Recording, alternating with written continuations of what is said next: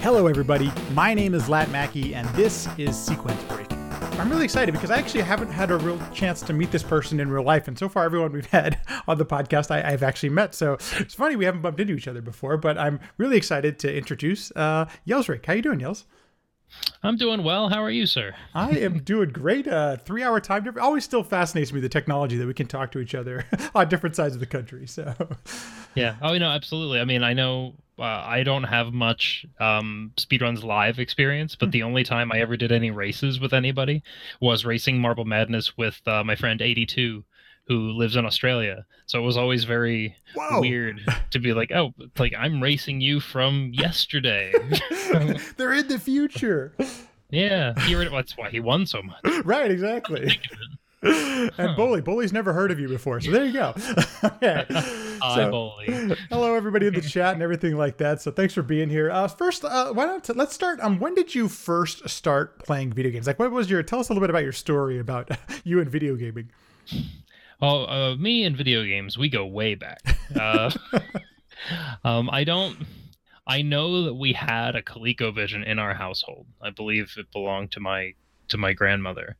Um, and but the first console that I ever remember acquiring was my brother and I got a Nintendo Entertainment System uh, when I was six, when he was eight, and so that was the first one that came into our household. Wow. Um, yeah. Is it still it in the family? Does anybody still have it?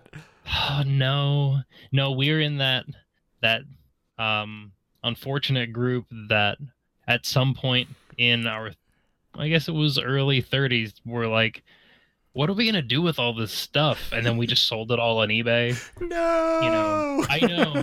Think about the time. So like, we sold this stuff on eBay probably in like 2011, oh.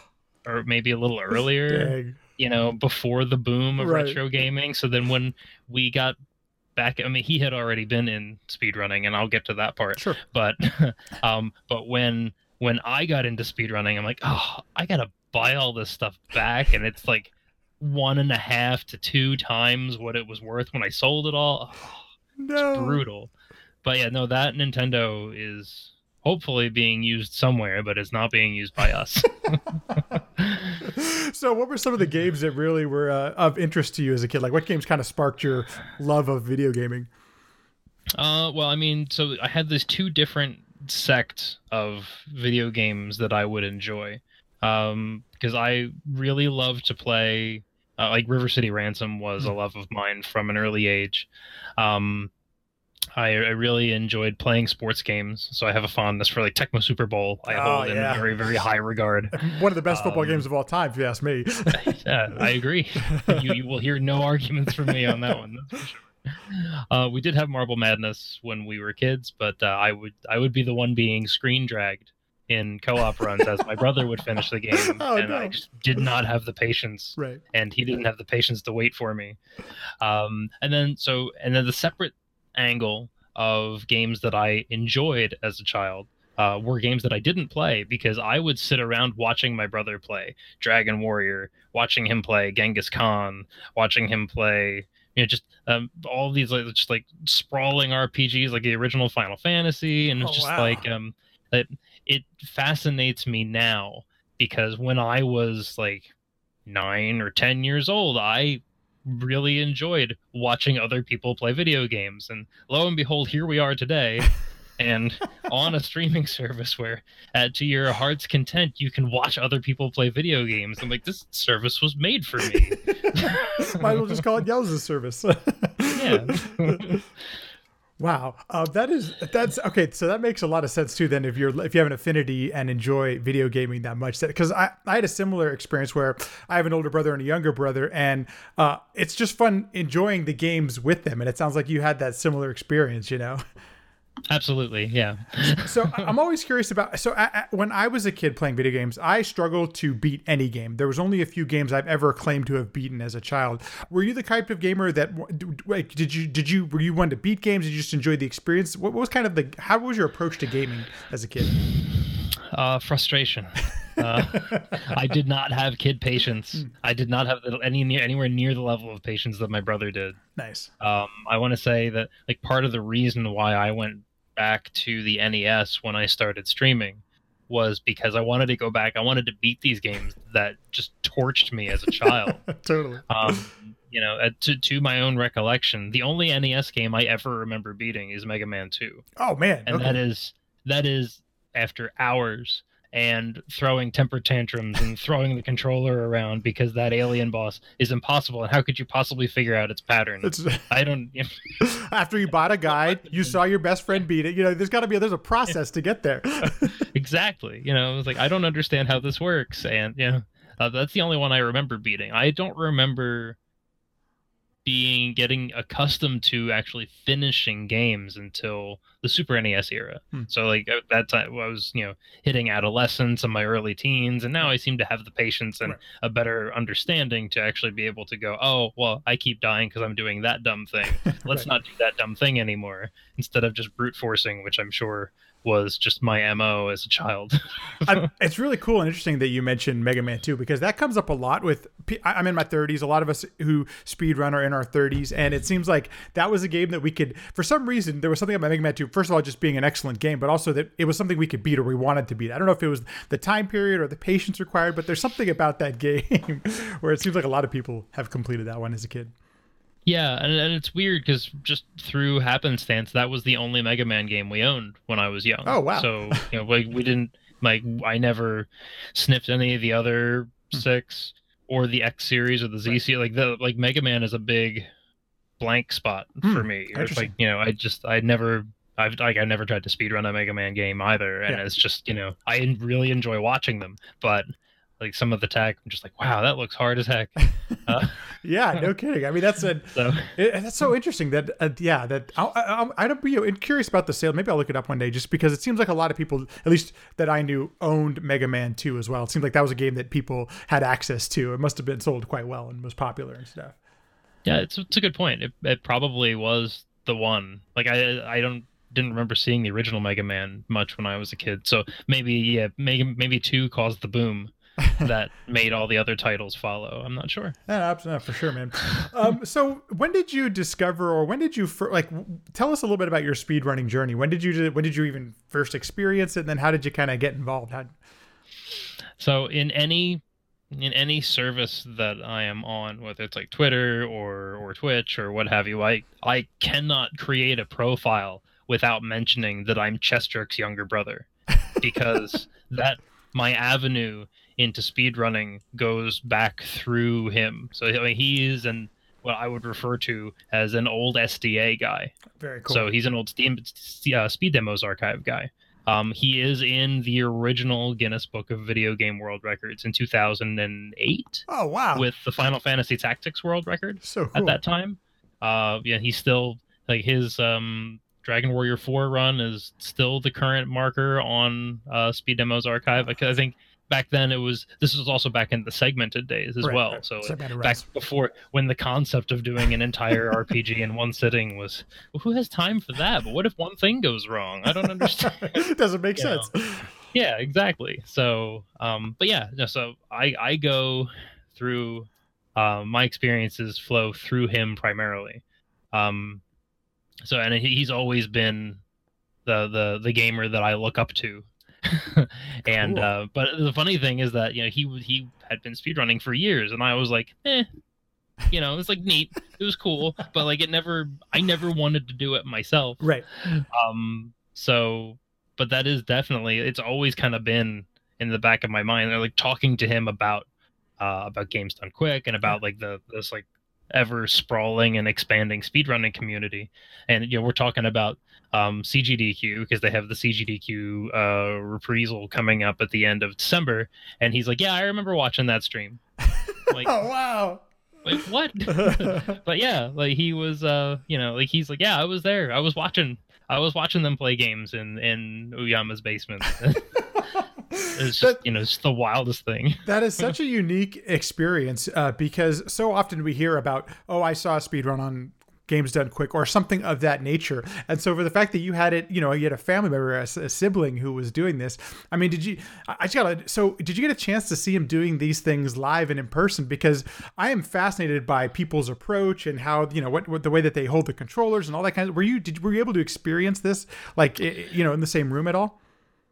Uh, so for uh, for the speed running, not so much. Okay. But I mean, I definitely got the vibe of you know his capacity to you know really understand uh, video games uh, like uh, at that granular level that sometimes you don't really take the time to appreciate.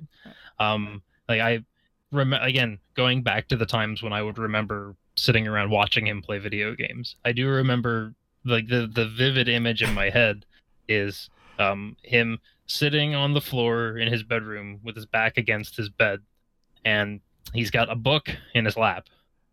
Uh, he's got Genghis Khan on the TV screen, which he's playing with one hand off on the right side, like he's controlling the oh armies God. on the map with his right hand. Jeez. Because with his left hand, he has. Do you remember those old electronic chessboards where you could play against the computer, and like you, but in order to register your move, you had to like press the the piece down on. Oh yeah, on, yeah, like, yeah. like the pressure sensitive. Touch. Yeah, yeah, yeah, yeah. Yeah, I know exactly what you're talking about. Like so he'd be playing that with his left hand while like reading a book and playing oh Genghis oh my Khan God. with his right hand.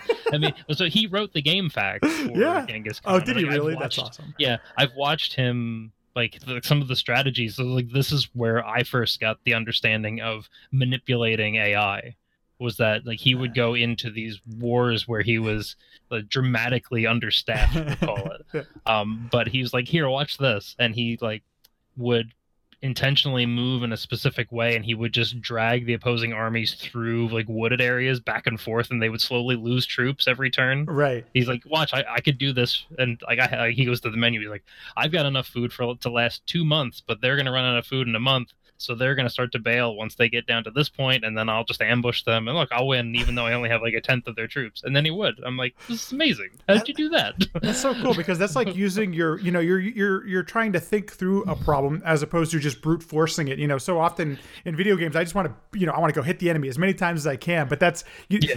speedrunners, especially. You know, you, you can start opening up your mind to a bunch of different ideas if you start creatively thinking about something. That's awesome that he was able to do that, like in real time. You know.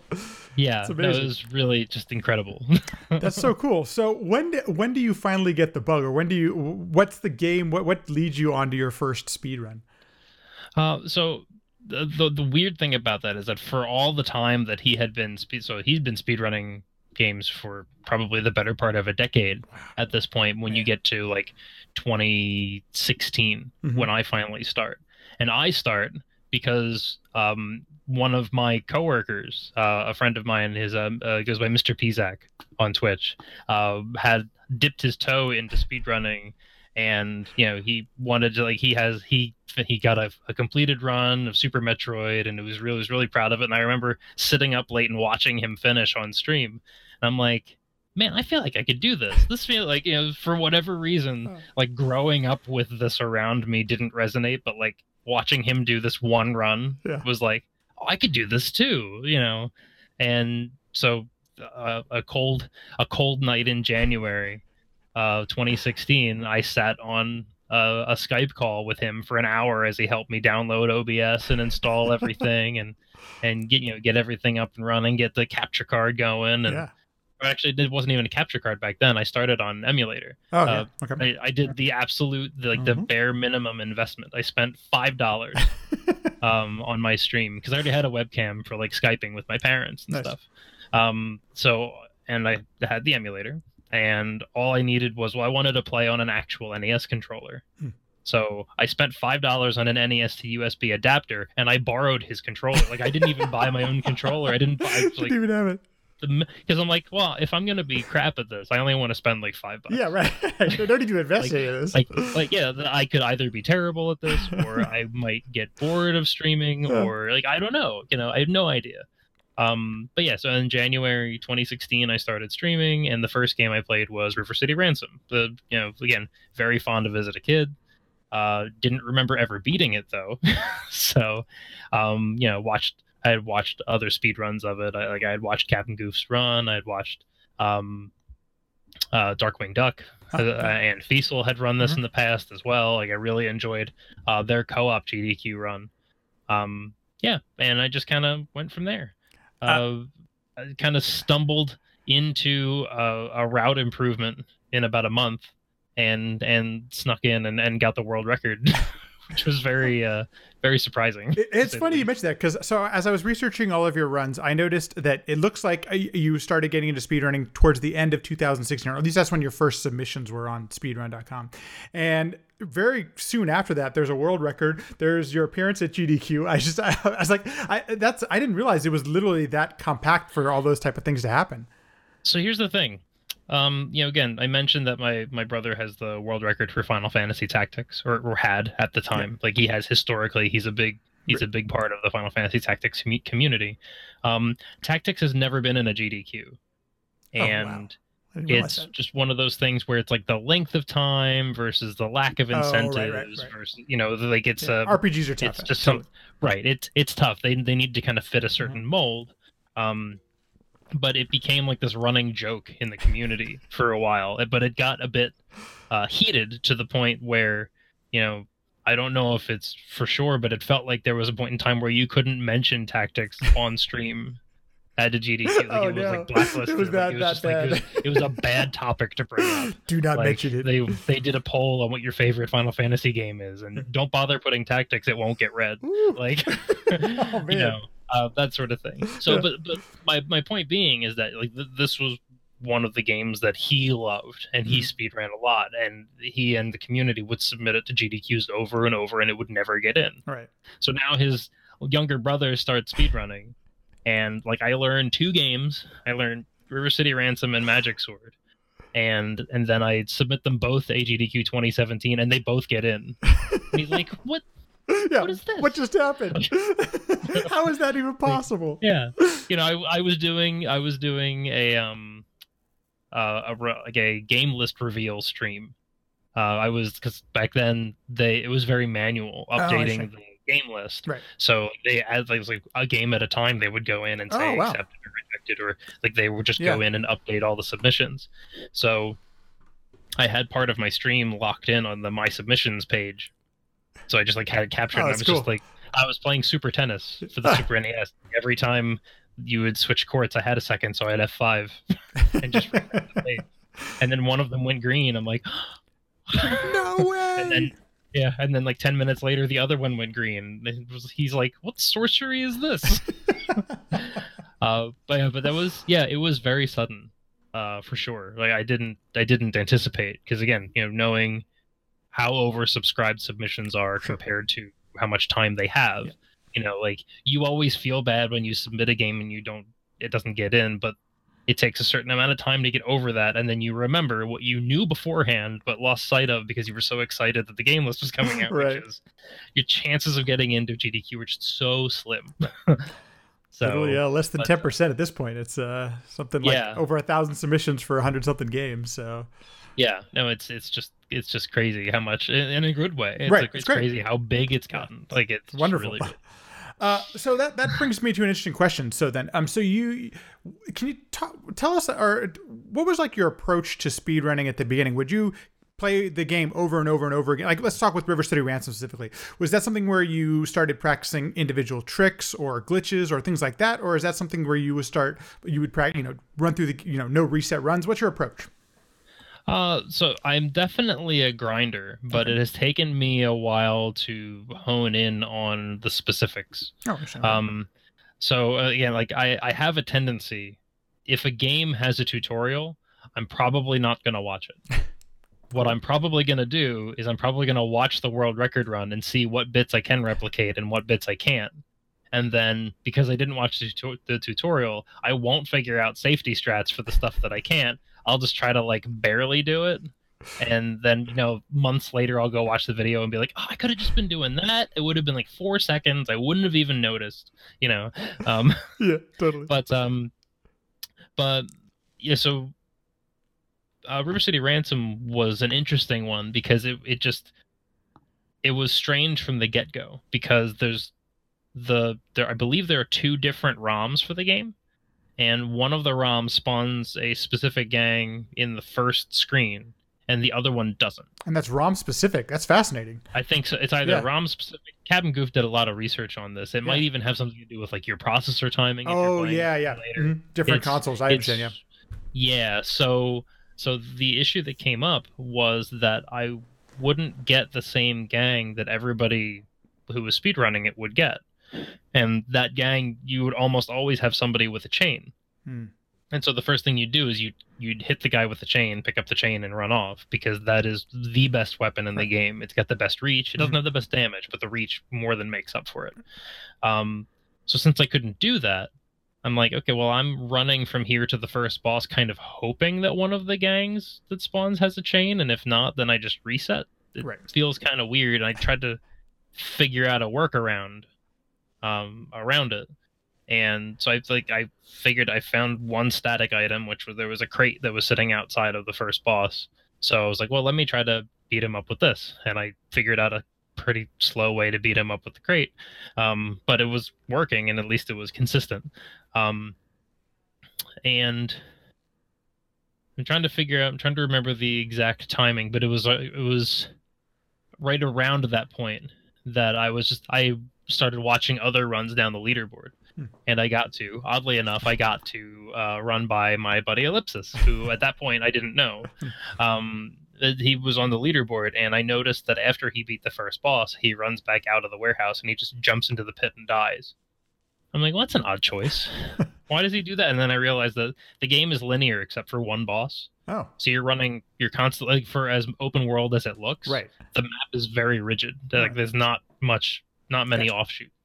Um, so what would happen is you run forward like 12 screens, fight the first boss, and then run back 10 screens and fight the second boss, and then run again. Uh, however, if you die, you warp back to the previous mall that you were at, which is like eight of those 10 screens. So I'm like, oh, well, he's this is a time save, but the problem would be that you lose money. You lose half your money every time Ooh. you die. And the only thing you're like, a glass cannon in this game. You don't bother leveling up any of your stats. You just buy like one punch upgrade or one kick upgrade, and you just go and you just pummel everybody, or you die, and then you start over. Uh, so for me, what that ended up doing was I started doing math. I'm an accountant. This all works out. Um, you know, I started doing math. I'm like, okay, well, if I die, but then I kill this guy, this guy, and this guy, um, then I can get over here, which is much later than when everybody else gets the punching upgrade, but I'll get it there, and I save this time from the death warp. And I just rerouted the game. And I again, I had just just gotten into speedrunning, so like I didn't really know. Oh, I'm making a new route. You know, like I didn't. yeah, you're just making a different the- choice. right yeah i'm just i'm just choosing to do it this way instead of that way um and yeah so like i had a the route improvement was so good that i had a mediocre run that got world record by like three seconds Oh wow, wow. so I was like like and i was super excited about it Hell yeah. you know and and then so that was so my intro to that was just like routing out of Yeah. nowhere i just like the first thing i do is route something Perfect. and then it wasn't until over that summer when um, there's a Swedish speedrunner named uh, Nisse, uh, N-I-S-S-3, who picked up RCR and immediately beat my world record and like ground it down to uh, he got the first sub seven. Uh, he's a really really nice guy, really good speedrunner, um, and he improved a lot of the boss fights. Cool. Um, but it was because of him that I learned about save state practice Ah. because why? Because I kept grinding and I couldn't quite get the sub seven, and it wasn't until I was struggling with that Right. during like this couple of months that I was like, well, my problem is at the end of the game. You know, I get to the high school and there is some variability as to what gang shows up, and I'm just not ready for the patterns that they're going to throw at me. I'm not ready for their timing. I'm not ready for their speed. So I went into still playing emulator at this point. I Mhm. go into emulator and I just start saving. I save like ten different states for walking into the high school for like the four different gangs that you might see and like two configurations each, and just like grinding. Spend like, th- like every time before you stream or like at the beginning of your stream, spend three minutes on every save state. It's like the first hour. I'm just like practice the ground floor, practice the top floor, practice the ground floor, but like just 20 save states, and then go ahead and do attempts. Right. And it started because I looked at our splits. I'm like, our splits are pretty close, except he kills me at the high school every single time. I'm like 10 seconds off of his high school. This isn't. Right. I'm clearly. This is my problem. You know. Uh, so that's where I really started to get the hang of save state practice, and then from there, it's just been that's been a fixture. Hmm. You know, I, the, there's no, there's almost no point in trying to do full game attempts if I haven't done the appropriate save state practice at this point. So shout outs to all the OG speedrunners that will every now and again tweet out about, you know, well back in my day, we didn't have PowerPaks and Everdrives and we just had to do another attempt. I'm like, well, you're amazing. yeah, no More kidding. power to you because I can't imagine that seems so hard. especially with i mean the the nes library can be so punishing you know like i don't i don't i mean I, it blows my mind when i think of people who were running before we even had Everdrives and like you're saying PowerPaks because they even the emulation wasn't you know wasn't the same as playing it on your original console uh, i still feel like it's it's while it's a remarkable amazingly close nowadays it's still not quite the same thing so it blows my mind that people can actually do that and i think that's a really smart approach too that you you take where um, that it a lot of times, especially as speedrunners, we don't get a chance to play the last few levels. We play the last few levels the least often, you know. So it's like you're Yeah. saying, it's very. It makes a lot of sense in my head to you. You need the save state practice on those type of things. Absolutely. So Um, I, I'm curious why uh, you uh, you you first. What what made you choose River City Ransom as the first game you wanted to attempt? Uh, so I mean, RCR again. It was just, uh, I went through. I kind of took something close to the Darkwing Duck approach for picking a game. You know, like I, I remember at one point he mentioned that you know like he typically only plays games that he played when he was a kid. Um, and like the controls have to be pretty tight. The music has to be really good so that it's not like super tedious. Right. Um, and you know, again, apart from the occasional lag that the game encounters and uh, the horrible RNG, which again I didn't know about until I started speedrunning it. Mhm. Uh, that game was the thing that fit the bill for me in those regards because I've always loved the music from RCR quite and the good. controls are pretty tight. You know, I would say. You know, like uh, I I always say that the first loose control game I ever played was Kid Icarus. Speedrun was Kid Icarus. Uh, because like, he like Pit feels very very um flighty and you know just like uh, you you hit you're moving right you hit left and he eventually gets gets around to turning around and going the other way but but for games like RCR where you, you're you're running and then you you tap the opposite direction to kill your momentum and there's this instant reaction uh I say instant but you know playing on emulator was like this like this two tenth of a second reaction yeah, right. wait for it. Wait for it. yeah No, I I- I think I would also say too as a viewer, it's a really enjoyable uh, run to watch. I wasn't too familiar with the, the game actually at all until I watched you run it, and um, I, I it's it's nice where you can watch something and you can understand what's going on pretty quickly when you're watching a game like that. And I, I don't know if that's it might be I don't know if that might be something about the NES library in general, but eh, that's not true. Watching Mega Man speedruns, it's taken me a while to figure out sometimes how they do all the zips and all that kind of stuff. But when I watch you run, run RCR, I'm like I, I can see what's going on on screen. yeah Okay, so yeah, it is relatively straightforward right, right, exactly, right, yeah. Then you have to, then you explain all the the craziness that the RNG that goes on and everything like that. So, um, the chat's getting fun. Glitchwitch, is this a fireside chat? Well, yes, yes, it is. um, take okay, so. Uh, you, you take how does how, when does Marble Madness come around? When's your what's your first attempt? What, what makes you even consider speedrunning a game like this? So, uh, Marble Madness comes around uh, right after the River City Ransom and Magic Sword sequence, uh, literally right after. So, um, my first GDQ experience was an interesting one because I didn't own a CRT. Uh, so Did you play on a flat I- screen, or were you just still emulating at this point? I was playing in the OBS capture. Oh my god, So that's like, like, ten I- year later delay. I, I make the joke about like two tenths of a second of input lag. It was literally that. Oh my gosh. That's like a lifetime, I- by the way, folks. If you don't Before- know. yeah.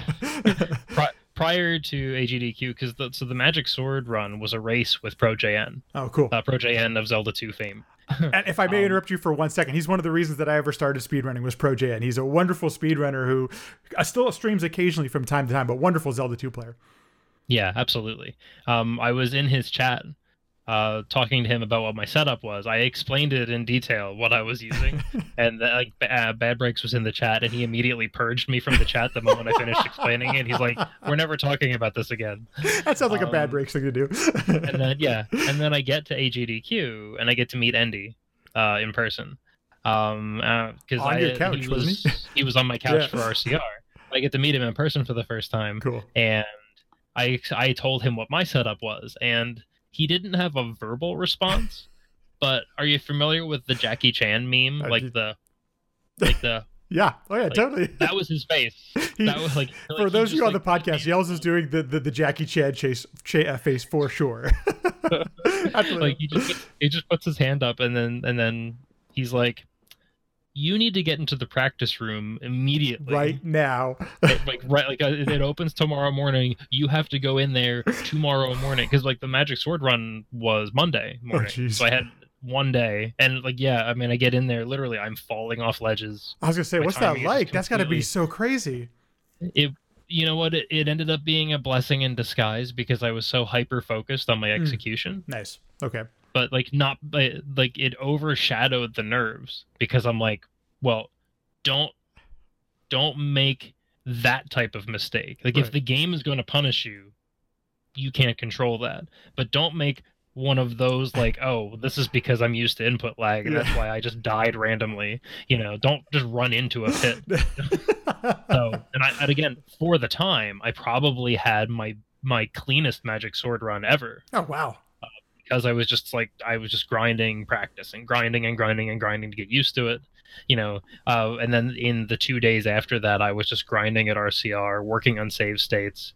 Uh, at one point, I had Andrew G sit down next to me. He's like, "Oh, I love this game," and then I proceeded to have one of the most miserable no reset runs that I ever had. That's not embarrassing. Just you know, I'm legend. usually I'm usually better than this.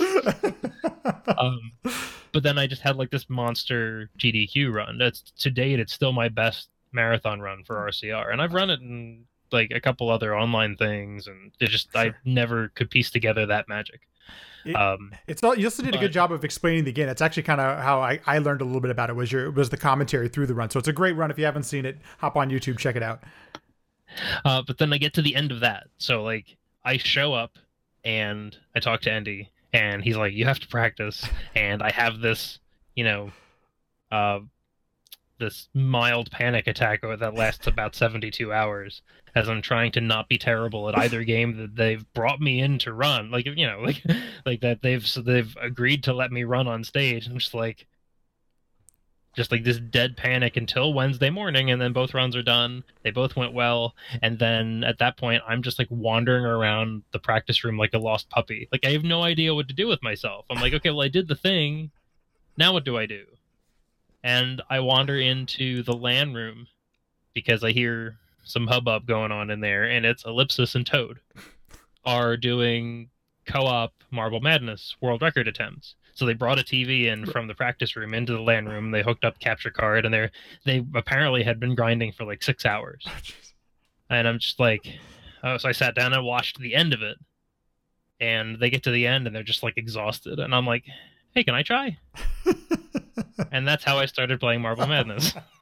So, and I, I like as far as I'm aware, that was the first time I ever beat the game. Because, like I said, I don't remember ever beating it as a kid. right, right. And I'm curious, what had been the like? Had the last time you had touched Marble Madness been since you were a kid? Up to that Yeah. point, okay. Yeah, I had only ever watched people play.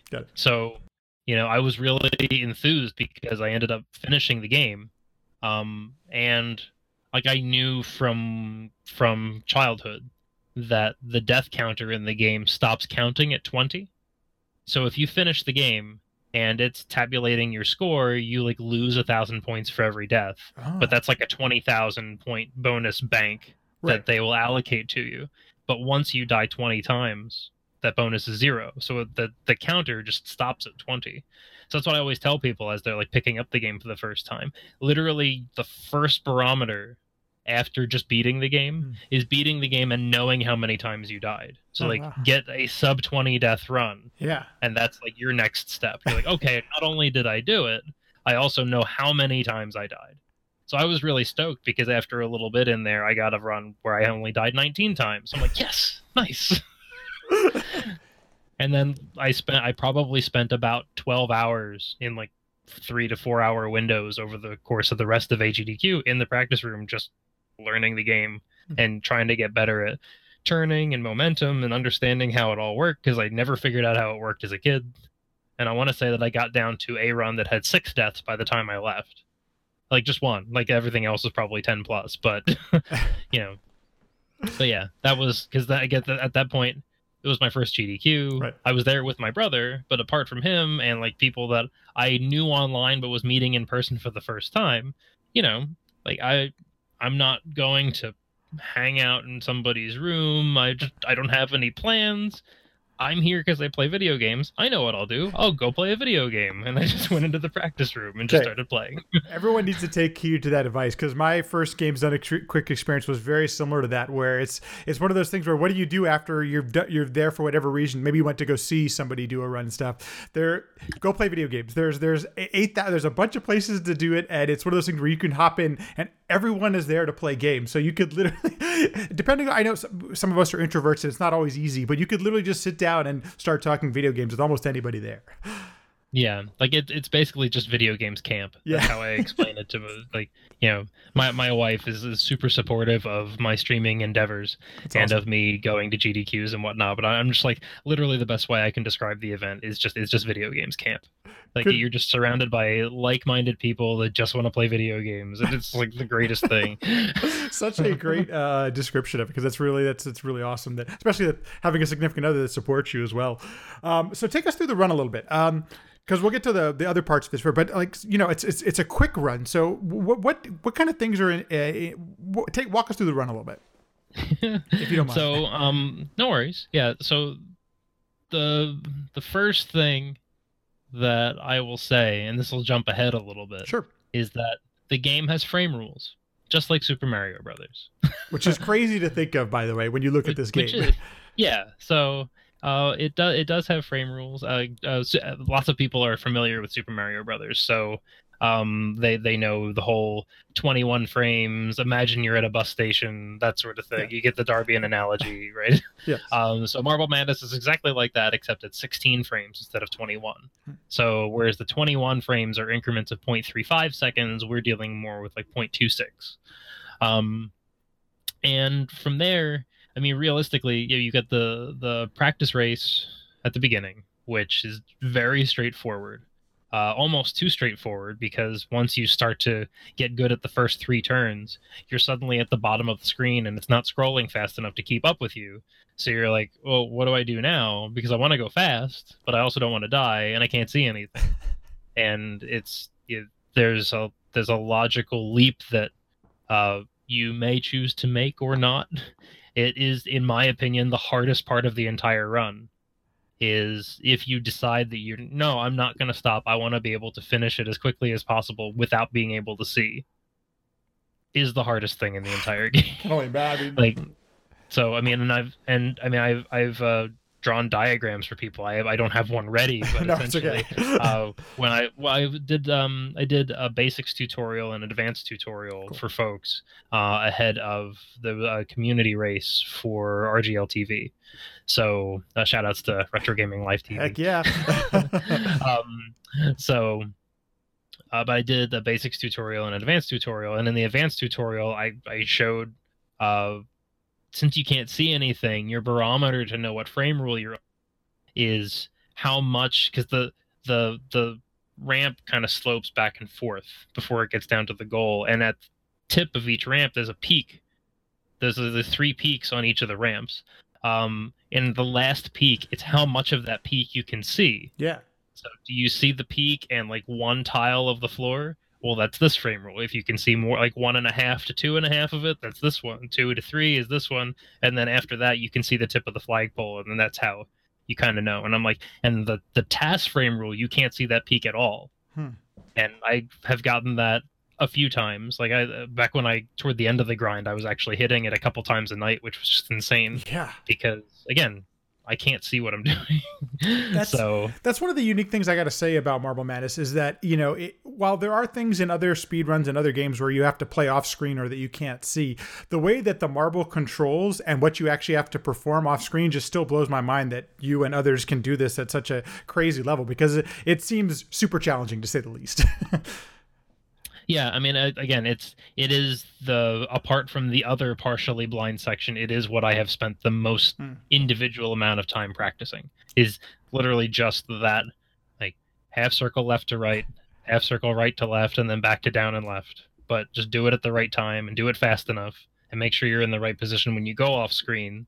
You know, and Yeah. you know, it's just it's just pretty wild. Um, I mean, uh, so from there, you know, the second race is beginner. Uh, that one is kind of fixed because there's a drawbridge halfway through that you have to wait for. right. Uh, and then when you get down to grinding for frame rules, it's about how close can you get to the drawbridge without bumping into it so that you get there like a frame before it drops down. So it looks like you kind of went through it, but you didn't go through it. Um, and it, it's all just tight cornering. And then there's a little like patch of ice at the bottom where you have to kind of you're locked into your momentum as soon as you touch it. So you like what's the fastest route? Like what's the fastest entry angle for for the ice that gets you out aimed at the finish line? Um, You know, uh, You, I, I just to inter uh, for one second, you mentioned uh, the, uh, the frame rule that is six, I think you said 16 frames a second that Marble Madness operates on. It, it allows you even mentioned it during your world record run that you actually swinged a, swung. I don't remember if it was in level two, but you swung a, a couple of turns just slightly wide. And it seems like though that the frame because of the frame rule, you can make some of those type of those. I wouldn't say a mistake, but those alterations, and it would keep you on the same frame rule. Is that is that accurate? uh, pretty much, yeah. So there are a couple of trouble spots in the run. Like so again, the thing about the practice one, the practice frame rules is that like I was willing to accept either of the fastest two Ah, gotcha. Okay. down the stretch. yeah. Cool. I'm like, I if I sit here and grind for the fastest one, I'm gonna get out of the practice run race like twice in a night, and then I'm just gonna get a wand. like, Right, yeah, later, exactly. And the run's gonna be dead anyway. So we're not doing that. Um, but yeah, there's a spot in the third race in intermediate, uh, which is the other blind sequence because you get down to this one tube quickly enough, and then there's that green wavy carpet Right. that uh, you ideally you come out of the tube and you can like you can see like the number above the marble for like the score that it gave you for going through the tube but you can't actually see the marble Mhm. and Nah. then like navigating a few turns to get ideally the first time you see the marble down there is when you're going onto the carpet so you've like navigated this like hairpin and you're coming up onto the carpet but then your angle coming onto the carpet can be a bit awkward because again you can't see the turns if i sit there and save state practice it eventually i'll be like oh no this is the tight angle that i want that gives me a really good smooth finish angle but doing it in attempts is just it's so finicky that it's you get to the point in a stream where you're just like I just want to get to the back half of the game a few times. Yeah. So I'm going to take this turn safe. And when I say that, it probably doesn't look much safer, but you know, when you're dealing with 16 frame frame rules in a 60 frames per second game, I'm like, no, I took that turn a little easier just so I could finish Mhm. and then like fall you know when i when you compare my run to Spef's run, Spef being the previous world record holder, like I lose a frame rule to him in intermediate because I'm not as aggressive. Oh, because if I'm aggressive, then I lose like 75% of my Ah, attempts. Jeez, yeah. And I'm just like, if I ease up a little bit, then half of my attempts make it through. Like I still fail a lot because Mhm. I still can't see, Sure. but but more of them get through, and I'm okay with that. yeah, absolutely. So, and then yeah, then in the in, in my PB, I lose I lose time with one wide turn in the silly race because I ended up start doing the beginning sequence fast enough that uh you actually go off of the top like you're off the top of the screen essentially. Hmm. Or close Right. close enough to it that's like if if enough of the marble is off the top of the screen then the screen the marble just doesn't spawn on the screen Oh, jeez. like it's there and you are moving but you can't see it yeah, perfect. so yeah it was great. Wonderful. so i took like one turn wide Yeah. uh coming out of like the middle third section of the race and that that one turn literally cost me a frame rule because i'm just like i know right. but i didn't want to die and i didn't Mhm. know where i was yeah. And you want to keep the run alive, the whole thing? No, and it, it seems like a frame is definitely worth the cost at that point. Um, can you uh, tell us a little bit? What is the skilly? So now they're at the level. What is the silly skip, and and how does that work? Uh, so the silly skip is a pixel perfect. Um, that there's an argument about the frame perfection that might be required. Oh, interesting. Uh, but it has to do with the acceleration of the marble. So when I submitted my PB to SDA, um, one of the folks in the community I can't remember if it was K2 or if it was Nate, but one of them really spent a lot of time on the silly skip, hmm. particularly hmm. because we called it a pixel perfect frame perfect trick. Trick like Ellipsis had called it that before, and I was carrying on his language. well, he knows he still understands this better than I do. Right. So, um, and the there was you know they weren't contesting it so much as they were curious. How did you know it was frame perfect? I'm like, yeah. I actually don't I don't actually know if it's frame perfect. I do know because what essentially to explain the pixel perfect sure. part, there's a ramp and there's a platform, and like there's a platform next to it. You're not supposed to be able to get onto it. You're supposed to go up the ramp and around a turn to get back down to that platform.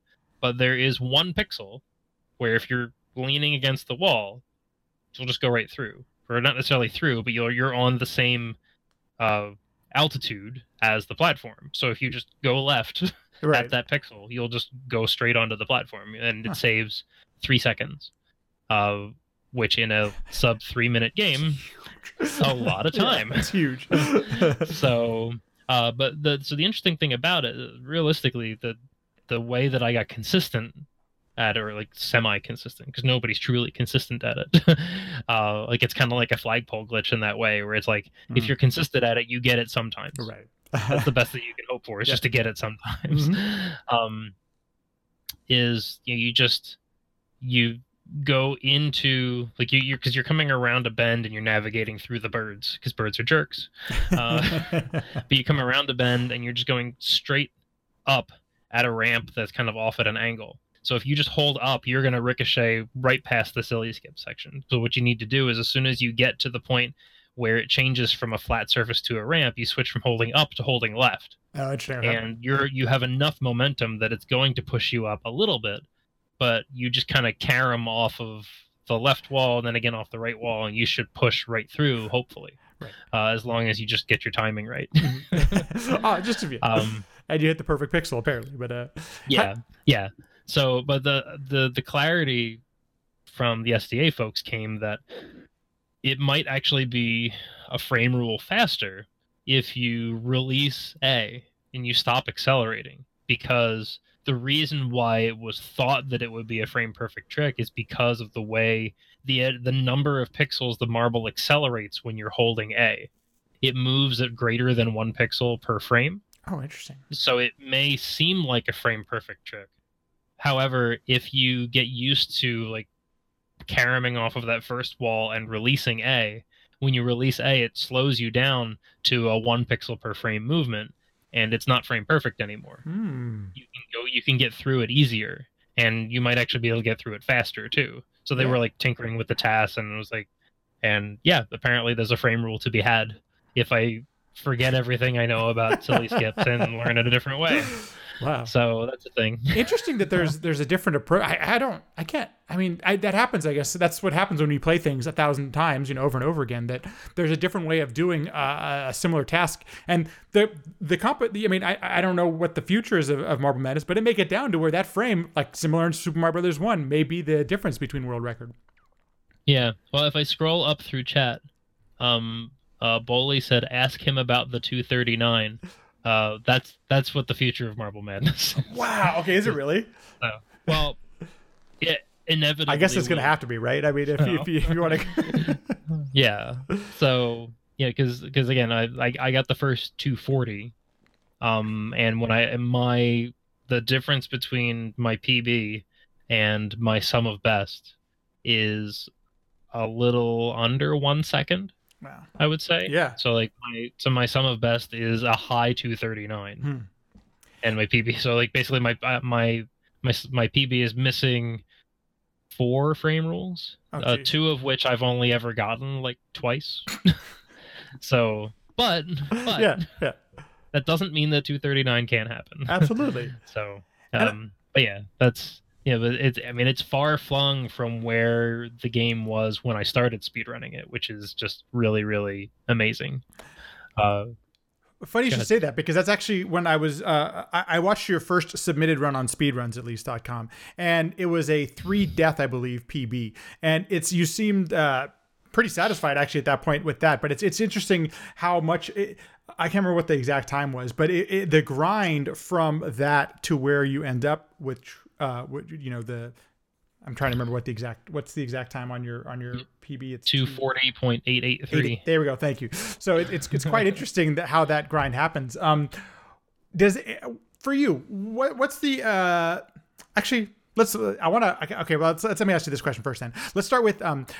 Do you, is there any frustration? What's the process like of going from your first submitted time at three deaths and then ending up where you're at? Is what's what's that journey like? Uh, so the journey is in two parts. Okay. So uh, when I started running the game, and I'll, I will speak to this for like the love of this community as well, because when I started running this game, there were if I if I use the nifty new speedrun.com history feature and go back, awesome, time, by the way. Yes. which is super neat. yeah, it's really cool. Um, at the beginning of 2017, there were 15 runs on the leaderboard. oh man, holy cow! I didn't realize it was that small. Yeah, yeah, it was 15, and the world record was 244.998 by ellipsis. So he had uh, broken the 245 barrier, um, and that was relatively new. He had only done it a couple of months before AGDQ 2017. Uh, so yeah, so I pick it up. I think that first run was like a 306 or something like Gotcha. that. Uh, um, and I was grinding the game through January and February, and then toward the end of February, I had gotten to the point where I had started to get the occasional deathless run, or like I got like, oh, here's a de- here's a run with one death, here's a run with no deaths, but it has a wand in it. Here's you know, and you get down into uh, for that level of execution, it was effectively in the uh sub two or like roughly 250 range, I would say. Uh, I like I always like to point out that if if people are aiming for a time, if you like to bop certain people, or if you like, or if you just like to have a target Yeah, time, up. like the the longest standing Marble Madness world record was Andrew G's run of 254.2. Oh, So I mean, it's still on the leaderboard, Yeah, yeah. obviously. Uh, um, but at the time, it was fifth. So like in 2017, hmm. like his his run from 2008 was still top five, which is just incredible when you think about it. Um, uh, so I was always like, well, so that if you want to get a deathless run, your execution should be. If you have a deathless run and you don't have any wands, you should be able to get past that because his run was deathless and he had one wand in it. Oh, interesting. Like okay. his run that had yeah. that was world record for like six years or whatever had a wand in it. Because again, he's one of those guys where it's like you go back in time. He's like, well, back in my day, I didn't Yeah. have a PowerPak. Was- I just had to like take the best run that it would give me, and that was the best run it gave Right. me. You know. Recording on his VHS, the Um, whole thing. yeah. so I got down to like 250, 249, 248. I'm starting to get clean deathless runs, and I'm like, you know, um, I have to commit at this point that I need to do the silly skip because at this point this was just execute, and that's one of the cool things about one of the uh, extra categories, which is the long way. Uh, where they you like the silly skip is banned you have to take a slower path for every course, Oh, gotcha. like that sort of thing. Mhm. It's a lot. It's intended to be more just focus on executing things that have a higher level of uh, of success. right, right. than the silly skip does. But like it has like you know commit myself to finally trying to do the silly skip, and like I remember doing practice beforehand, and I would practice until I got it once, and at that point I was tired of practicing, and I'm just like okay fine, I I just I'm gonna kind of like wing it and throw it at the wall, and hopefully I do it in a run Yeah. because at that point my PB was 248, and I did it the very first run that I got a silly skip in. I didn't choke in the ultimate race, and I got a high 245, Oh, and I'm wow. like, "This is amazing." Yeah, right. third place at the time. and I'm like, "I am done with this." Put it down. That's it. yeah, like I got, you know, it's not quite on the caliber of uh, of you know Cosmo's am i about to be the the clutchest gamer of all time? You know? But not, you know, not for, quite that for mean, me but- yeah. yeah for for me it was like that's as close to it as i was ever going to get because i'm like oh man i nailed this really hard trick once and i finished that run and i'm third place and this is perfect. I'm, I'm super happy with that. I don't think i could do any better than that. It was 245.8 and i put it down. Um i would play like later on that year i played co-op with my brother we we took the co-op world record barely um I played co-op at AGDQ 2018, but like at that point I was like I think any times that I recorded at that event, you could kind of tell the times weren't really that good, and I would gladly raise my hand and be like, "Well, that I was out of practice at that point because I really hadn't been grinding the game. I Mhm. put the game down 10 months ago, like literally 2 months after picking it up, I put it back down cuz I'm like I don't think I can do any better than that." um and then in mid 2018 I just I got to the point where I don't even know what made me think of it. Uh, but I was like, oh, I want to do something fun on my birthday. And I'm like, and I have this weird notion of what's fun. Um, so I was like, oh, I know. I want to see, and I think I can do this because I've seen other people hold the controllers this way. I want to see if I can do one player two controller.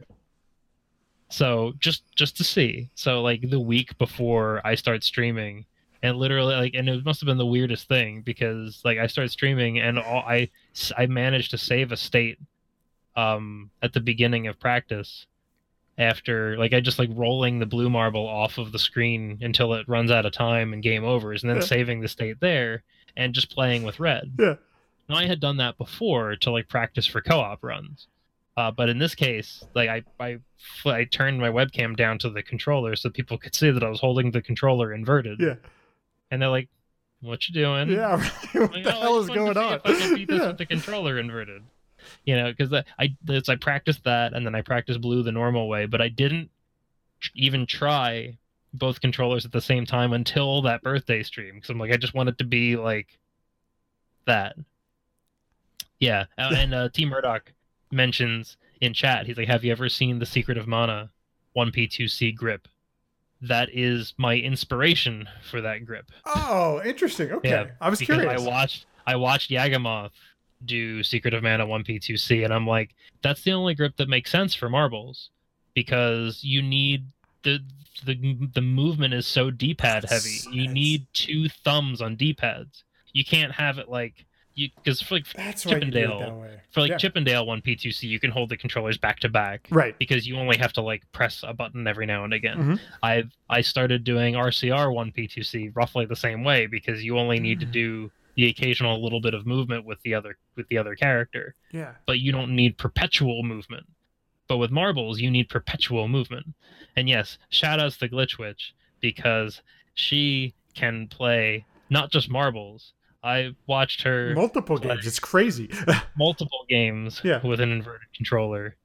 Um, I'm blanking now, Cat. Uh, but you did Soul Blazer. Was it Soul Blazer that you played at NLSS? That you played the entire game with the controller inverted? I think yes, yes. And you know, like, and and she does it without without comment. yeah. You know, with, without mention. no big And I deal. yeah, I, I sat down next to her uh, because her commentator had to step away for a second, and I looked down and I'm like, I just want everyone to know yeah. she's playing with the controller inverted. No, I, I appreciate you explaining that because uh, one thing I was now that you mention like that, especially with the way that the marbles directions that they're moving in, um, we're specifically referring to. If you haven't seen, uh, uh, please do yourself a favor and watch the uh, SGDQ. Is it SGDQ or AGDQ? I can't remember now.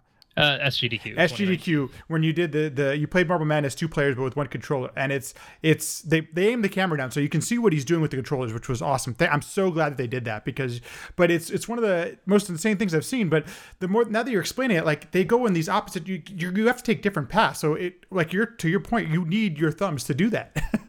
you yeah, know. yeah. You you need to have that constant, uh, constant um, con- uh, constant connectivity with the D-pad. You constantly have to be pressing down Right. a direction. So, A and the only way to really get uh, any sort of smooth movement was to have a thumb on each one. Yeah. So like I figured out a grip that I will admit does hurt after a while. Oh, I would bet. uh, I've got the the first controller. I'm holding the A button with the first controller with my right index, the side Yeah. of my right index finger, because I'm like pinching the controller, Mhm. and then I've got my uh the side of my left hand middle finger like wedged between the two controllers so that the second controller's A button is pressed down at all times. And it's just it's just a painful grip, it but I can't think of any better way. Did- so One of the things uh, that kind of blew my mind the first Games Done Quick experience is how many people who play games uh, with the hook, you know, the, I call it the hook on, on the buttons with their index finger because they need they might need to press multiple buttons quickly, or that's the way that's the way that they like to do it. Because it that uh, carpal tunnel, that's all I keep thinking about is like these people are gonna have you know all these problems with their their hands and everything. But it's it's sometimes it's only it's the best way and the quickest way, or the most efficient way to do it, obviously. So. yeah. Um, there's one thing I wanted to touch on really quickly about that, and because Murdoch mentioned it earlier, and it was what I was going to ask about, is that there's we've talked about some of the RNG elements, but we really haven't identified what they are. You mentioned getting wanded in so many parts of this game, and if you watch any amount of runs of Marble Madness, you'll know exactly what we're talking about right away. But what is is our wands just a first of all, what do, are they and what do they do in the game? But secondly, are they completely random? Like, how does it how does that happen in the game? Uh, so the wand is intended to help. It only it means well. It has the best of intentions. Um, what happens is is that at at some random point, and it is random. Okay, like it, it does appear to be based upon certain uh certain factors in the game, but we haven't been able to define which ones. I'll get into that in a Sure. quick sec. But um, the wand increases your timer by ten seconds. So that's what it that's that's its function is you are on a fixed amount of time before you game over. And it's like, hey, here, let me help you out and give you 10 extra seconds. The trade off is that the game freezes for two full seconds of real time while it's doing its little, like, like bonking you on the top of the marble with the wand. Blessing you Um, with the wand. yes. Yeah. Um, and that two seconds, like we mentioned the silly skip saving three seconds as being a massive time save. Well, two seconds is a massive time loss that when you get to a certain point, Yeah. yeah, it's an automatic reset.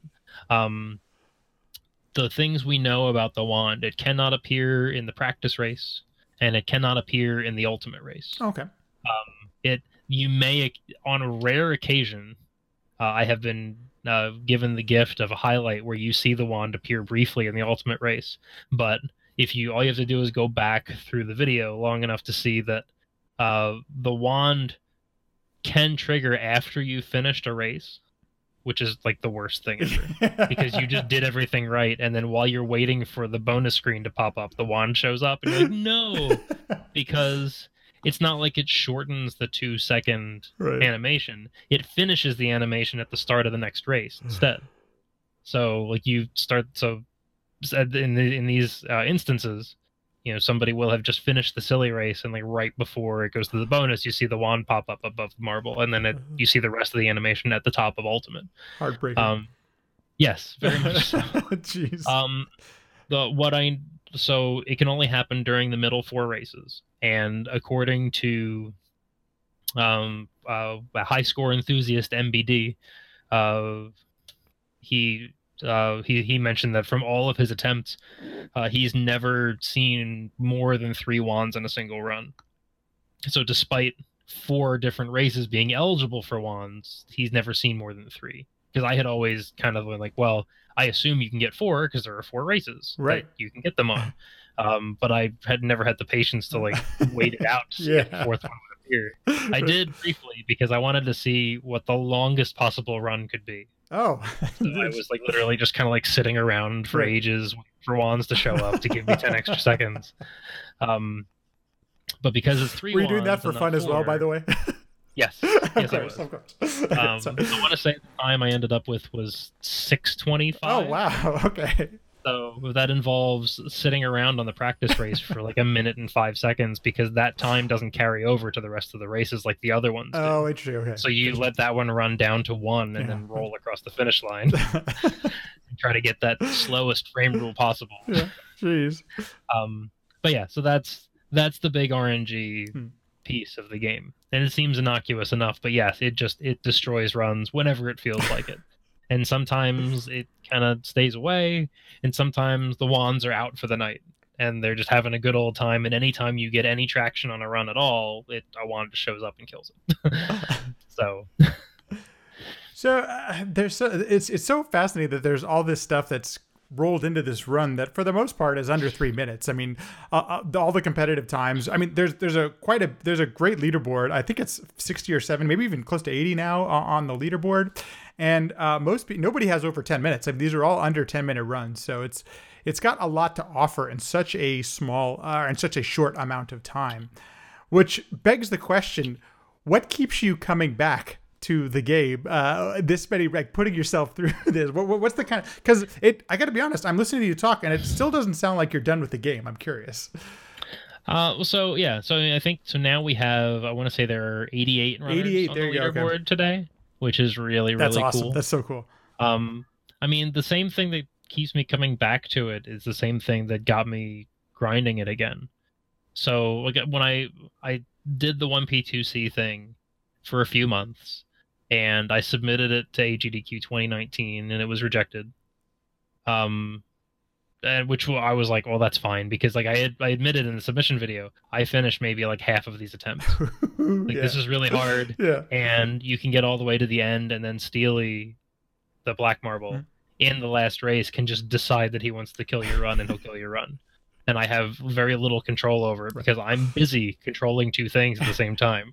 So, uh, but what happened from there was I came out of that experience in say like September of 2018 feeling like I had a new appreciation and understanding for the mechanics of the game. Like there were certain things that I learned to make the 1P2C run tenable that I felt like I could apply that knowledge back into my any percent run. And so finally for like the first time in almost 2 years, I looked back at my 245 from February 2017 and thought, I can I can beat that. I can definitely do better than that. I think I can take this further. And I didn't have in my head how far I wanted to take it. Um, yeah, because it was always like and you never want to put the cart before the horse. So I'm just like, well, first I just want to get a PB. Yeah. And it was always it wasn't about the time, it was about um like doing specific things. It was like, well, I haven't, I don't have a run that has a really good practice frame rule, so let me work on. And like thus began like the six months of just like trying to understand how that input, how those inputs work. Yeah. I even had a window of time where like I, because and this was just to try to hit the second fastest frame rule, where there was a window of time where I hit it and I hit it again and I hit it again and I'm like, oh, I figured it out. And for two nights I was hitting it constantly, and then for like two weeks I lost it and I'm like, I don't know what I'm doing different. Like I'm look, I'm going back and I'm looking at the vods, like because I've got uh, input displays. Oh yeah, so you can see what you're pressing from from uh, Pidge Zero One. Ah, mine are too. I have Pidges as well. She's awesome. nice. Yeah. Shout outs to Pidge. Yeah. Um. But uh. But like I had, but so I had the input display, and I'm like, I don't see anything different what am I doing wrong? And I just, you know, because I was so excited. Like I went to DM Ellipsis like the night that I figured out. I'm like, I got it. I nailed it. I finally got it's over happening. the hump. I'm gonna hit this regularly, and then it just vanished. Um, but yeah, so like hitting those faster frame rules and just like kind of tightening up the turning on some of the other races, you know, committing to learning the blind movement at the bottom of intermediate, um, like you know, work like really working on understanding how the silly skip worked, uh, there were all sorts of little hurdles to cl- to jump over. Um, I got down to cleaning up all of that stuff, and I was like grinding and grinding and grinding, and I got like three different 244s. And on on New Year's Eve, I streamed, and I was getting pretty close, but I wasn't necessarily getting anywhere. Like it came to roughly about midnight. I went went AFK for a little bit, rang in the happy the Happy New Year with my wife. I sat back down, and 11 minutes later, I got a 243. So like 11 minutes into this year, I got a PB, and I'm like, this is the year of the marble. like I'm calling it now. It's the year of the marble. You declared. I declared it. Like the run ended up being two frames faster than Ellipsis's PB. Oh wow. So like I I just was like I was like oh sweet a 243 and then I was like oh I'm second. I'm two and a half seconds behind Speff, but I'm second. yeah. and then it was like the decision to make after I got home from AGDQ was like, well, are we doing this? Like, am I like, am I gonna try to close this two and a half second gap on Speff? Am I gonna go Yeah. after that monster of a run? Because shout outs to Speff, like he he took to this like a fish to water. You know, he he is part of what I fondly refer to as the Spelunky invasion in the Marble Madness leaderboard. Uh, led, I felt like it was led primarily by um, NES enthusiast and like multiple Spelunky world record holder Kinnijup. Shout outs to Kinnijup Cool. because he's he's awesome and like I got to do co-op runs with him at AGDQ 2018. It was Nice. really awesome to meet him in person and and uh, but it's, like- it's him and uh, and Mike is my Ike and Speff. He's is like you just imagine him like dragging them bodily into the game. So just just play it. It's great. It's fast. It's short. It's Yeah. you're, you'll love it It's so and yeah when i when i came back in 2018 i had fallen from third to seventh and three of those Wow. four spots were them Oh wow. And you The know like, Spelunky Speff crew, if you will. record. yeah. Speff had the world record. Um, mike and kenny both had 244s uh, my aforementioned uh, australian friend 82 had had leapfrogged me in the in the ranking. Ah. so i was sitting there at seventh with this 245 and like again just grinding getting those 244s and then like and just slowly moving like rung by rung. And then i get the 243 and i'm up to second. And at this point there are still two bits of tech that i'm not implementing that i know of um like it's like known and i'm just like i can't get into my head how this works that i need to really focus and like grind it out uh, one of them is a concept in the aerial race which i think is the only race we haven't really mentioned Oh yeah. at all. Uh, the fourth race, which Mhm. is the concept of uh, early hammers. Hmm. Um, the hammer is at the bottom. Yeah. Uh, if you, they are on a global timer for the whole run, From power on or Like- from when you do you know? not from power on, Okay. but it is from when you start the start attempt. Gotcha. Okay. So, like, if you die once Gotcha. and then get down there, and if you die nuns and get down there, the hammer pattern will be slightly different. Gotcha. Um, but so if you get there deathless fast enough, and then you get down to the bottom very quickly, uh, ideally intentionally like cutting corners so you get that little spin animation on the Mhm. marble. Because one of the little nuances of that is every time the marble spins like that, the screen stops scrolling for the number of frames that it looks like the marble might die. Oh, Because geez. essentially that's what's happening is the marble is falling into the pit and then it catches the other side oh but- wow. during the falling animations the screen doesn't scroll and then when it catches it starts scrolling again so you're like manipulating the screen to scroll less because the faster you get down there before it is scrolled the slower the hammers will be like this the hammers will delay their spawn pattern Yeah. so then you get down to the bottom and there's this like I, I always number the hammers in my head from like the front to the back like one two three four Okay. uh, if you get down there, you'll get down there right at a sequence where it's going four three four three, and what what you're hoping for is when you get down there, you see four and then three. Am I getting this right? Um, it might be uh, it's like the the initial four, and you just kind of sneak through between the four and the three, so that you ideally like the whole concept of early hammers. You get down there and you just go straight through. You don't hesitate. You just go because you know what the pattern is, and you're just going to go straight through as long as you get the timing right. Yeah. Absolutely. And so I already had a 243, and this saves three frame rules on my PB. Oh, so this is eight tenths of a second that I just wasn't going for. So I'm like, so I spent a couple of months. I'm like, I'm going for early hammers every chance I get. And then I'm- so like, despite having this 243 that I grinded for months to get, I go from that to like a low 242 in one PB. I save a whole second in a single PB. And I'm like, okay, well now it's time for the other thing because the other thing that I only learned about by having Speff and Kenny look at my 242 and like they're like, "Oh man, it looks like you didn't get the fast pattern at the bottom of Ultimate." I'm like, "What fast pattern at the what pattern? What Yeah. are you talking about?" And they're like, "Oh yeah, if you Oh no. at the if you get down through Ultimate in a certain amount of time, like the game is operating on individual like 16 frame frame rules, but those moving uh, segments at the bottom are on two frame rule rules. Yeah. so it's every 32 frames they shift. And if you get down there during one sequence, then the platform right in front of you will spawn right away. And if it doesn't, you have to wait 32 frames for it. So you lose half a second. Oh, yeah. I'm like, okay, so how long does it take? So I practiced. Yeah. I, I went into save stating again. Shout outs to save stating, and I started working on trying to get down there fast enough. And I figured out it was like, oh, I think it's like 1881 frames from like the moment that you have control Oh, until wow. the screen stops scrolling. That's the maximum amount of frames that you need that you are allowed uh, before in order to get that fast cycle. And then I looked at my PB and it was 1882. Oh, jeez. I was one frame too late. Oh, So no. like this could have been a 241 Yeah. if I had gotten there one frame sooner. And then I looked, I'm like, because it's the last frame that I'm counting is the last frame of the screen scroll. Hmm. I look back through my PB and I watch my path, and you know what I did? I cut a corner, which stopped the screen from scrolling Oh, for like geez. three frames. And I'm like, oh, I get it now. Okay, so I have to do this quickly, but ideally I can't catch any corners because I only have so many frames to give up.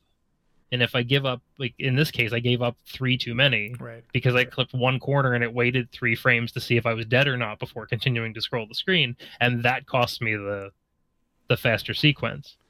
So like now I'm practicing this race, just like trying to do the top two thirds of it clean, Yeah. like fast and clean. So like uh, the the concession to that whole thing is like, oh, well, I don't actually have to move through certain parts of this with the utmost speed because the screen's still catching up, Mm. and it's not about how quickly I get down there because I get down there and then I wait for the screen to finish. So Three phrase. Rod Dog in the chat. um, three seconds, Rod. Um, that's our that's our uh, SGDQ joke now. nice. It's not three Because I phrase. finished the one P2C run with three seconds left. Yeah, you know, plenty Um, yeah. uh, so, but yeah, so I, I was. The good thing was that I, I noticed during a couple of turns that I could actually go a little bit more for uh, finesse than for speed because the screen's still trying to catch up anyway, and it's the screen scroll that I care about. So as long as I don't do anything that interrupts the screen scroll, I'm good.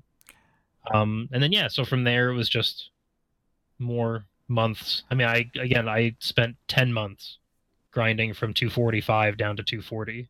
There's So- two really important concepts I think that you mentioned there, though, and I think that's important to any grind of speedrunning. It's something I hear quite often from, or I should say, over and over again from speedrunners. The first one is you're watching your runs, and I know it sounds like silly or kind of maybe uh, it seems intuitive, but it's not always that way. Some people don't like to watch themselves or hear them talk or anything like that.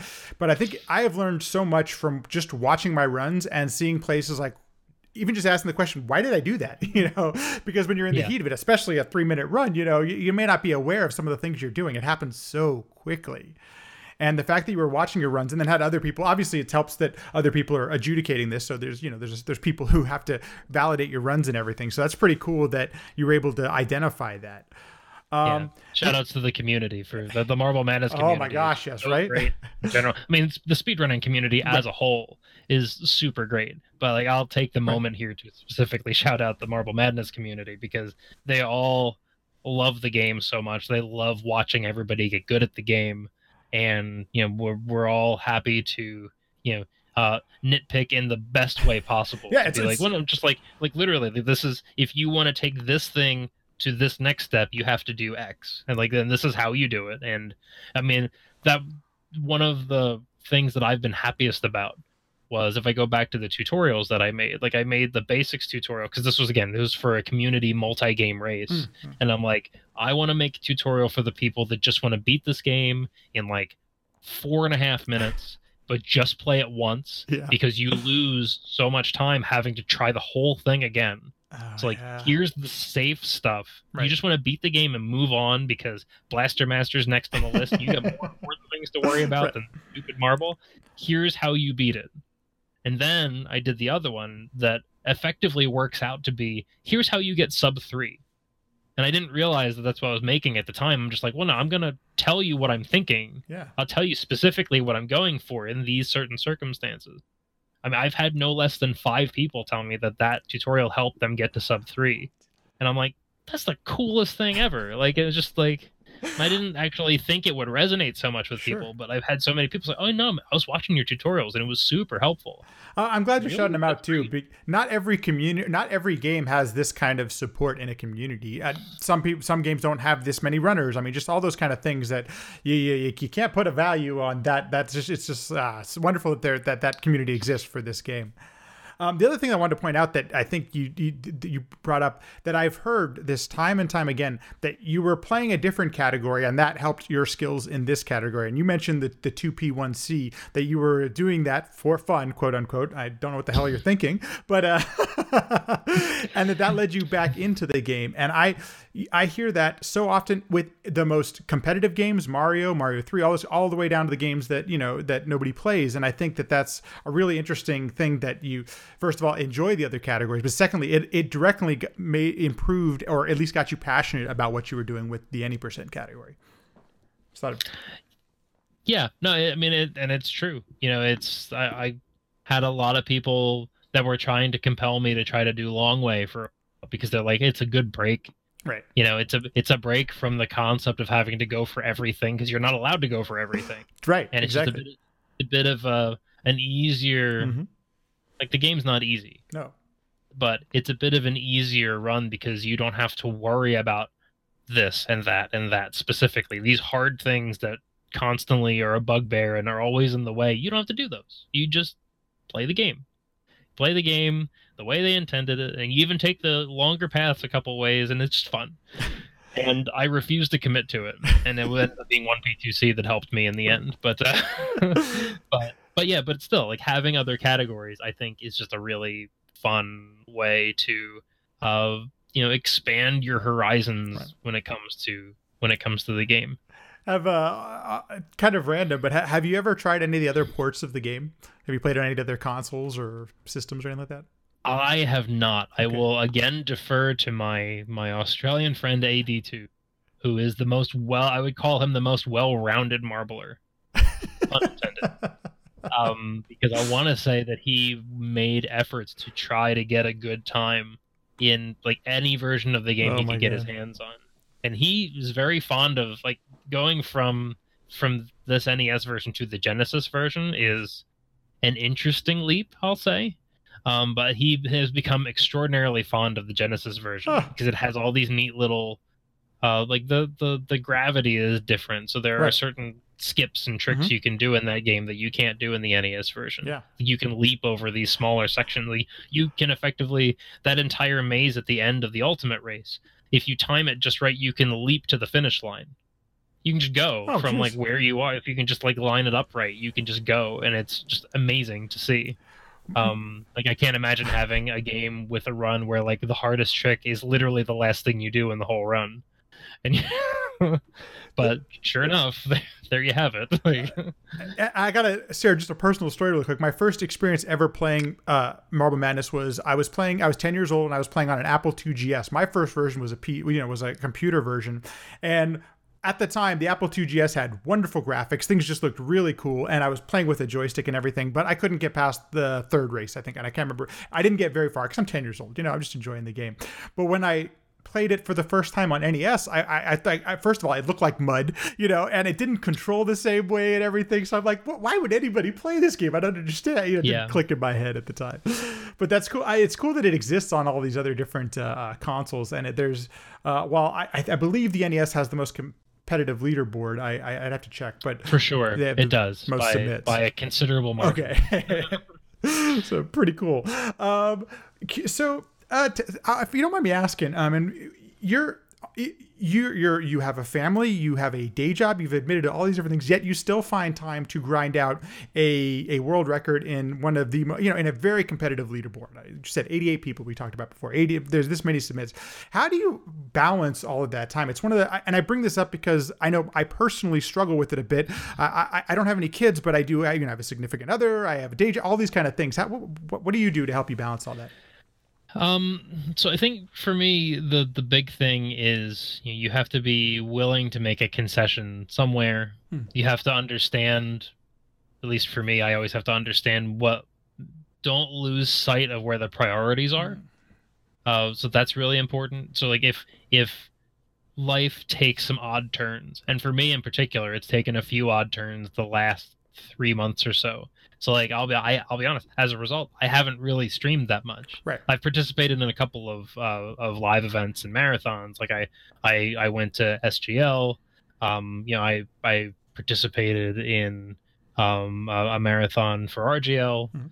and uh you know just like a handful and I, I did a like part of a fundraiser for for my for my fellow super tennis brother uh, Berlin dude he's raising who was raising money to go to AGDQ I did the dash for cancer dash through cancer for you over the weekend. Yeah. you know, over the weekend so like I'm I'm I'm appearing I'm making appearances but I'm not streaming. It's Yeah. like I just I between my work schedule and and family time, it's just been it's been difficult to get back into a grind of sorts. Um because I am very much a grinder and like once I find a project that I just want to like hammer it home. Um but yeah, so for me, I think that the big thing was as far as like prioritizations and balance, I want to say that I've probably so I've been streaming for this is it'll be 4 years a month from now, which is pretty neat. yeah. Um I have streamed in the daytime twice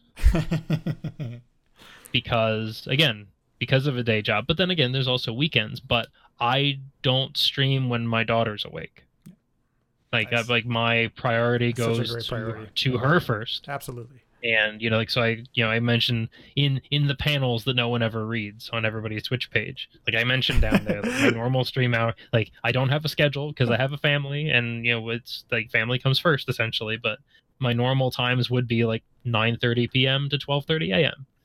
that's because and you probably won't see me before that Right. I, there was one exception uh, i can't remember what caused it but i think my my daughter might have been uh, a bit under the weather and she was just kind of chilling in her room one day and I had I home and I was trying to get uh, a sub 2 minute time in Marble Madness any percent 150% speed emulated Mhm. because I don't know why For fun, quote unquote. because I again it's the whole concept of fun I think I feel like I read the wrong definition as a child yeah, I just kind of stuck with it but anyway Yeah. um but yeah so but like that was one daytime stream and i think the other daytime stream i can remember was literally waiting for my brother to arrive at my house so we could leave for agdq like i like my i had already my my my wife and daughter had like flown down to visit my parents for the week that i was going to be gone so i drove them to the airport that morning i'm in the house by myself i'm like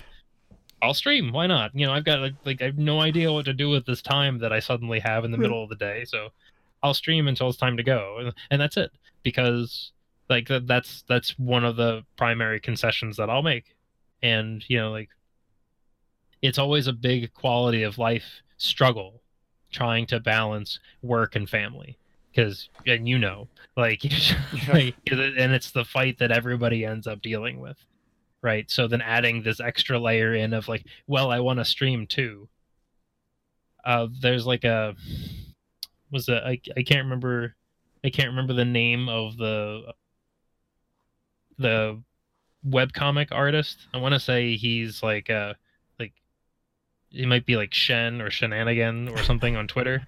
Um but like he was looking at like he has like this visualization of like blocks of like how his time is allocated and he's like holding the video game block and he's like i don't have any room for this yeah, where does this go? There's, like this like this like this pause and he reaches for the sleep block Yeah. like well what if and because it's basically what i'm yeah. The trade off. is Yeah. you know it's like if i'm gonna stream that also means i'm only gonna get like six hours of sleep Right. that night hmm and I have to be okay with that, and I have to still be able to function at work. Right. Like you know, I have, you know, for as far as I'm concerned, I have an important job to do, and hmm you know, my my family is counting on me to not, you know, uh, flub that because I wanted to play video games too late at night. You know, so I have to be able to show that I can manage that balance. Um, and you know, so that's that that for me that's the big thing is is balancing and you have to know when other more important things come up and you have to step away. You know i, I didn't i i continue to not want to. Every night i'm like man i really want to hit that start streaming button. And then by the time i get home i'm either too tired or you know something else is going on or just like i just worked 14 hours and i'm just like oh i just can't yeah. you know and it's like you know but yeah and, so and i think that leads to the, an excellent point that you know speedrunning isn't going anywhere. and these games are timeless. And to your point you know if you're prioritizing whatever it is that is you need to prioritize whether it's work or family or whatever not be is that um, there's always going to be another world record right around the corner. There's always going to be another pb right around the corner. And these games you know the, the, these will be here. The, the games will be here. And hey, you know, games done quick may not be around in 100 years, but the games will be here. You know, Marble Madness is not going to not magically disappear off the face of this earth. It's true. I will make sure I'll hold on to a couple copies just in case. Some may try, but no, I, I appreciate that answer a lot too because um, I, have been fortunate where I, I, haven't had to struggle with it too much. Uh, I love spending time with my wife, and like yourself, I prioritize that. I pretty much only stream when she's asleep or not in the house because I love spending the time. You know, I don't I don't know how much time I'm ever going to get to spend with her in the rest of my life, type of thing. So I think that's a really important part that you know you don't want to if you have kids, you don't want to miss any sort of i love that you don't stream when the kids awake i think that's such a, a and I, I know a couple of others uh, actually rgl people who are same type of rule and i think that's such a, a good one to live by okay so Tell us about any. Uh, what's next? I, you mentioned you haven't been streaming as regularly these last uh, months or so, and I, I, just saw you over the weekend doing Supersonics uh, uh, marathons. Right. Too, so. Yeah. But uh, so, what's next? Well, so I, I do have to round out to to finish my um my prediction that 2019 is the year of the marble. I have one more act to to finish the year out because uh, I've been asked to uh, reprise simultaneously reprise the roles of both Andrew G and Empty Eye uh, by reprising the Marble Madness co-op run that was on the original CGDQ schedule. Yes. In a 1P2C capacity. Because they were they wanted to do this reprisal of the entire schedule, but they reached out to me. They're like, "Well, it's difficult to get co-op runs going in an online setting. Oh, yeah. Luckily, you're here. We don't have to worry about that. I'm like, oh god, okay, sure. What's happening? yeah. So, well, the good thing that I have going for me here, like, there's a fallback, right? Because yeah. I like I'm I'm preparing as best I can. Because again, even at my at the height of my so-called powers when it came to this game, I was only finishing the game a little over half the time, um, in one P2C. Like it's it's just sometimes the runs just die. Uh, but the good thing is that I can go if the run is going south, I can try to go for authenticity. And by authenticity, I mean at CGDQ they crash the game at the end. So I may practice yes effectively crashing the game yes! and making sure that Steely doesn't despawn. yeah. And just like being like, oh, oh, you know, this is what they did then. I'm just doing that again now. Yeah. that is so cool. You bring it so back. I have, a, I have a backup plan in case I can't actually finish the run. I just have to get that far, and then you know, just I, it's like it's like the one new thing I'll try to practice is like getting the red marble out of the way so that it doesn't accidentally cause Steely to despawn. That's the perfect explanation for that. I love it. yeah, it's like it's it's literally what they did. I'm just gonna do what they did since that's you know shout outs to ten years of GDQs. um, so yeah. I Any mean, other games uh, you want to play besides uh, after that? Uh, so I've been I, I kicked off uh, what I refer to in my head as my unfinished business tour because there's been about there's probably like about five or six games that I I um, played. I learned to speed run and I speed ran them for a while, but for one reason or another, for one reason or another, I didn't actually get a time that I'm really, really mm. satisfied with. Yeah, totally. Or like I'm going back through my oldest PBs and looking at it, I'm like, is this really where I want to end up? Yes, no, and then if it's no, then I'll pick it back up and start working on it. Uh, so I've already done that with uh, Super Sprint. The, the we did a one loop category. Like my brother and I, for about like two years, were tied for the one loop world record, and we both thought it was so funny that we were tied that neither of us bothered to bop the other one. We just kind of left it there until Mixmaster PJ picked it up and bopped us both. So I went and bopped him, and then my brother like a week ago went and bopped me. But when we both improved our PBs, that we're just sitting like just chilling for two years. Yeah. Which is great. Um, nice. So that one's out of the way. The next one on the list is uh, my my PB in SMB one any percent is five minutes and like five oh oh point two three nine. So like I don't have a sub five, but I'm literally just one frame rule away from sub five. Brutal. So I picked that back up, but Cool. again, just due to time constraints, I Yeah. haven't really had a chance to. I had a chance to derust, and then I couldn't play for like two weeks. I'm like, well, what good was derusting? I already forget everything, and then I have to derust again. Uh, but I want to do that. I want to come back and improve my Kid Icarus PB because I've got I have a sub 25, but even that has an unintentional death in it. Like I'd like to have. Mm. There's been some new tech that's been uh, figured out by uh, Fruit Bat Salad, who has the world record in the game. Uh, a really awesome runner. Uh, he just really just tore the game apart, which is really cool because some of the some of the movement that he has in his run is just really really cool, and I want to be able to do it too. So I want to go back and improve that time. I might work on Link to the Past, but probably not. I real that's the one example of a game that I loved as a kid, and by the time I was done speedrunning it, I'm just like, man, fuck this game. like so hard. Like Dude, it's just it- it's too long for me and like I only get like two attempts in a night if I actually if I'm doing well Mhm. and I that's one where I don't practice effectively. Right. So like I know that the reason Yeah. I'm not as good at it as I want to be, it is my own fault because Right. I can't like I well, I A can't but B won't put the Yeah. time in to just like practice room by room Mhm. like grind rooms the same way I was grinding gang spawns in RCR. Like I just won't commit because like the game is so long. Um. So yeah, and then you know again like there might be other fun stuff on the horizon. You never know. So we'll see. Who who knows what 2020 will bring? Too many good games in the world. Uh, There are many, many, many good games. if somebody wanted to find you on the internet, where might they be able to do so? They would be able to do so. Hold on, let me grab my business card. Yes. So they have one of these. I'll, I'll Look at that. Hey. For those of you on the video, you can see him. It's awesome. You can see how to spell it correctly. Yes, yeah, it's it's yell. It's pronounced yells rake, so yells and then rake, but the letters are all out of order. Seem like they're out of order because it's just my last name backwards. Spoiler. Oh, cool. Um, yeah, I did double check spelling before I posted things. I'm like, am I getting the A and the E in the right place? Okay. But yeah, uh, twitch.tv slash Yelsraek and twitter.com R A E K, by the way. R A E. Y E L S. R A E K. There we go. Yeah. Okay. And then Twitter. Good. Yeah, twitter.com slash Yelsraek as well. Uh, I, I am Yelsraek pretty much everywhere I go. I, I've claimed my name, the family name, for myself and only myself. but yeah, and then I mean I'm on as you as you know because this is a Discord call. You can find me on Discord as well. So it's a Yelsraek and then the pound sign and then three nine four six. So you can find me on there too. I love talking about RCR and marbles and pretty much any game that I have a fondness for. So if anybody ever has any questions about any of those games, they see something they don't understand how it works, I will talk your ear off until you don't want to talk to me anymore.